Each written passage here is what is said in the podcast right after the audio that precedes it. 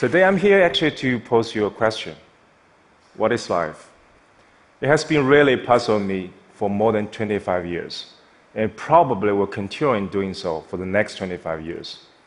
This is the thesis I did when I'm still in undergraduate school. When people, well, my colleagues, my classmates, still treat computer as big calculator, I start to teach computer to learn. I built a digital native beetles and tried to learn from real native beetles just to do one thing search food. And after very simple neural network, genetic algorithms, and so on, look at the pattern. It's almost identical as the real life. A very striking learning experience for a 20 years boy. Life is a learning program. When you look at all those wonderful words, every species has its own learning program. The learning program is genome, and the code of that program is DNA. The different genome of each species represent different survival strategy. It represents hundreds of millions years of evolution. The interaction between every species ancestor and the environment. I was really fascinated about the word, about the DNA, about you know language of the life, the program of learning. So I decided to co-found the institute to read them. I read many of them.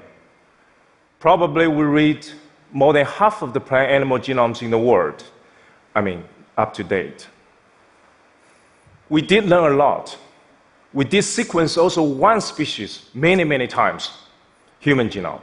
We sequenced the first Asian. I sequenced myself many, many times just to take advantage of that platform. Look at all those three billion base pairs, ATCG. You don't understand anything there. But look at that one base pair, those five letters, the AGGAA. These five SNPs represent a very specific haplotype in Tibetan population around the gene called EPAS1. That gene has been proved is highly selected, is the most significant signature of positive selection of Tibetans for the high altitude adaptation. You know what? These five SNPs was from a result of integration of Denisova or Denisova-like individuals into humans. This is the reason why we need to read those genomes to understand the history, to understand what kind of process, learning process, the genome has been through for the millions of years. By reading a genome can give you a lot of information. Tells you the bugs in the genome, I mean birth defects, you know, monogenic disorders there. By reading a drop of blood could tell you why you got a fever. Or tells you which medicine or dosage needs to be used when you are sick, especially on cancer. A lot of things could be studied. But look at that. 30 years ago, when we were still poor in China, only 0.67% of Chinese adult population are type diabetic. Look at now, 11%. Genetics cannot change over 30 years, uh, only one generation. It must be something different. Diets, environment, lifestyle. Even identical twins could develop totally differently it could be one become very obese, another is not. One develop cancer, another is not. Not mentioning living in a very stressed environment. I moved to Shenzhen 10 years ago for some reason people may know. If the genes under stress, it behave totally differently. Life is a journey, and gene is just the starting point, not the end. You have this static risk of certain disease when you were born. But every day you make different choices. And those choices will increase or decrease the risk of certain disease. But do you know where are you on the curve? What's the past curve look like? What kind of decision you're facing every day? And what kind of decision is the right one to make your own right curve over your life journey? What's that? The only thing you cannot change You cannot reverse, reverse back. is time. Probably not yet, maybe in the future. Well, you cannot change your decision you've made. But can we do something there? Can we actually try to run a multiple options on me and try to predict right on the consequence and be able to make the right choice? After all, we are our choices. These native beetles came to me afterwards. 25 years ago, I made a native beetles, a digital native beetles, try to simulate that real native beetles. Can I make a digital me to simulate me? I understand the neural network could become, you know, much more sophisticated and complicated there. Can I make that one and try to run multiple options on that digital me to compute that? Then I could live in different universe in parallel at the same time. Then I would choose whatever is good for me. I probably have the most comprehensive digital me in the planet. I spend a lot of dollars on me, on myself. And the digital me told me I have genetic risk of gout by all those things there. You need different technology to do that. You need the proteins, genes, you need, you know, metabolites, antibodies, you need to, to screen all your body about the bacteria and virus covered on you or in you. You need to, you know, have all these smart device there, you know, smart car, smart house, smart, uh, you know, table, smart watch, smartphone to track all your activities there. Environment is important, everything is important. And don't forget the smart toilet. It's such a waste, right? Every day, so much invaluable information just has been flushed into the water. And you need them. You need to measure all of them. You need to be able to measure everything around you and compute them. And the digital me told me I'm genetic defect. I have a very high risk of gout, which I don't feel anything now. I'm still healthy. But look at my uric acid level, it's double than the normal range. And the digital me search against all the medicine book and tell me, okay, you could drink a burdock tea. I cannot even pronounce it right. that is from a Chinese old wisdom. And I drink that tea for three months. My uric acid level back to normal. I mean, it worked for me. Those thousands of years wisdoms worked for me. I was lucky. But I probably not lucky for you all this existing knowledge in the world cannot be possibly efficient enough or personalized enough for yourself. The only way to make that digital me work is to learn from yourself.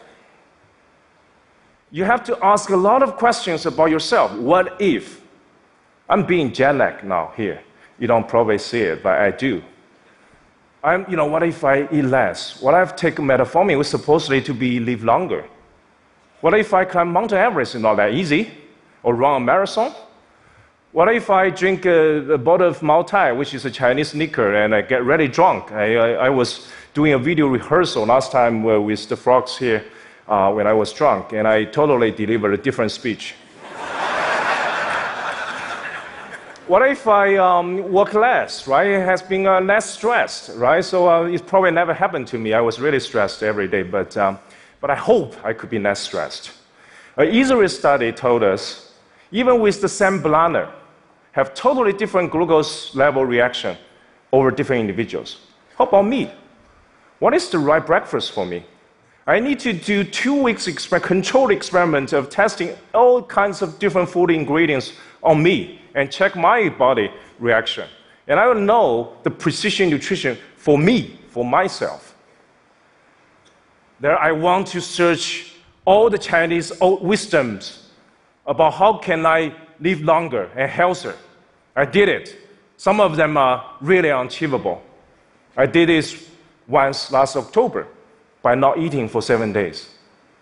I did fasting for seven days with six partners of mine. Look at those people. One smile. You know why he smiled? He cheated. he drank one cup of coffee at night. We caught it from the data. we measured everything from the data. We'd be able to track them, and we could really see, for example, my immune system, just to give you a little hint there, my immune system changed dramatically over the 24 hours there. And my antibody regulate my proteins for that dramatic change. And everybody doing that, even we essentially totally different at the very beginning. And that probably will be an interesting treatment in the future for the cancer and things like that. It becomes very, very interesting. But something you probably don't want to try, like drinking fecal water from a healthier individual, which will make you feel healthier. This is from the old Chinese wisdom. Look at that, right? Like uh, 1700 years ago, it's already there on the book. But I still hate the smell. Um, I want to find a detour way to do it. Maybe find a combination of cocktails of bacteria and drink it probably will make me better. So I'm trying to do that.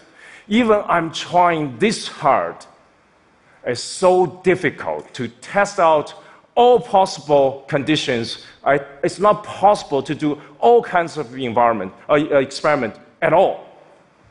But we do have seven billion learning program in this planet. Seven billion, and every program is running at different conditions and doing different experiments. Can we all measure them? Seven years ago, I wrote an editorial, well, essay in Science to celebrate the human genome, you know, 10 years anniversary. I said, sequence yourself for one and for all. But now I'm going to say, digitalize yourself for one and for all. When we make this digital me to digital we, when we try to form an internet of life, when people can learn from each other, when people can learn from their experience, their data, when people could really form a digital me by themselves and we learn from it, the digital we will be totally different with the digital me. But it could only come from the digital me. And this is what I try to propose here. Join me, become we. And everybody should build a, their own digital me because only by that you will learn more about you, about me, about us, about the question I just posed at the very beginning what is life? Thank you. Thank you.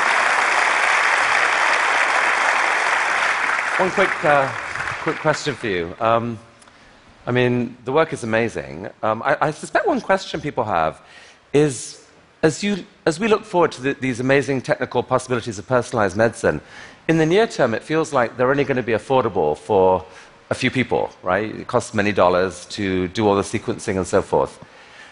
Is this going to lead to a kind of um, you know, increasing inequality? Or is, is the, is, do you have this vision that the knowledge that you get from the pioneers can actually be pretty quickly disseminated to help a broader or a broader set of recipients? Well, uh, good question. Well, I'll tell you that um, 17 years ago, I co-founded BGI and I served as CEO position at the uh, company there. Uh, the only goal there for me to do is to drive the sequencing cost down. I started from the $100 million per human genome. Now it's a couple of hundred dollars per human genome. The only reason to do it is to get more people benefit from it. So for the digital me, it's the same thing. Now you probably need, you know, whatever, million dollars to digital person. I think it has to be $100. It has to be free for many of those people that, you know, urgently need that. So this is our goal. And this is, and this things that with all this merging the technology, I think in the very near future, let's say three to five years, you will come to reality. And this is the whole idea why I founded my, you know, the iCarbonX my second company, is really trying to sort of get the cost down to a level every individual could have the benefit. All right, so the, the dream is not elite health services for a few, it's, it's to really try and actually make overall healthcare much, much more cost effective because of all Absolutely. these but, but, but we started from some early adapters for, yeah, for sure. Yeah. People believe in the ideas and so on, but eventually it will become everybody's um, benefit. Well, Jun, I think it's, it's got to be true to say you're one of the most amazing scientific minds on the planet. It's an honor to have you Thank here you. with us. Thank you so much. Thank you. Thank you.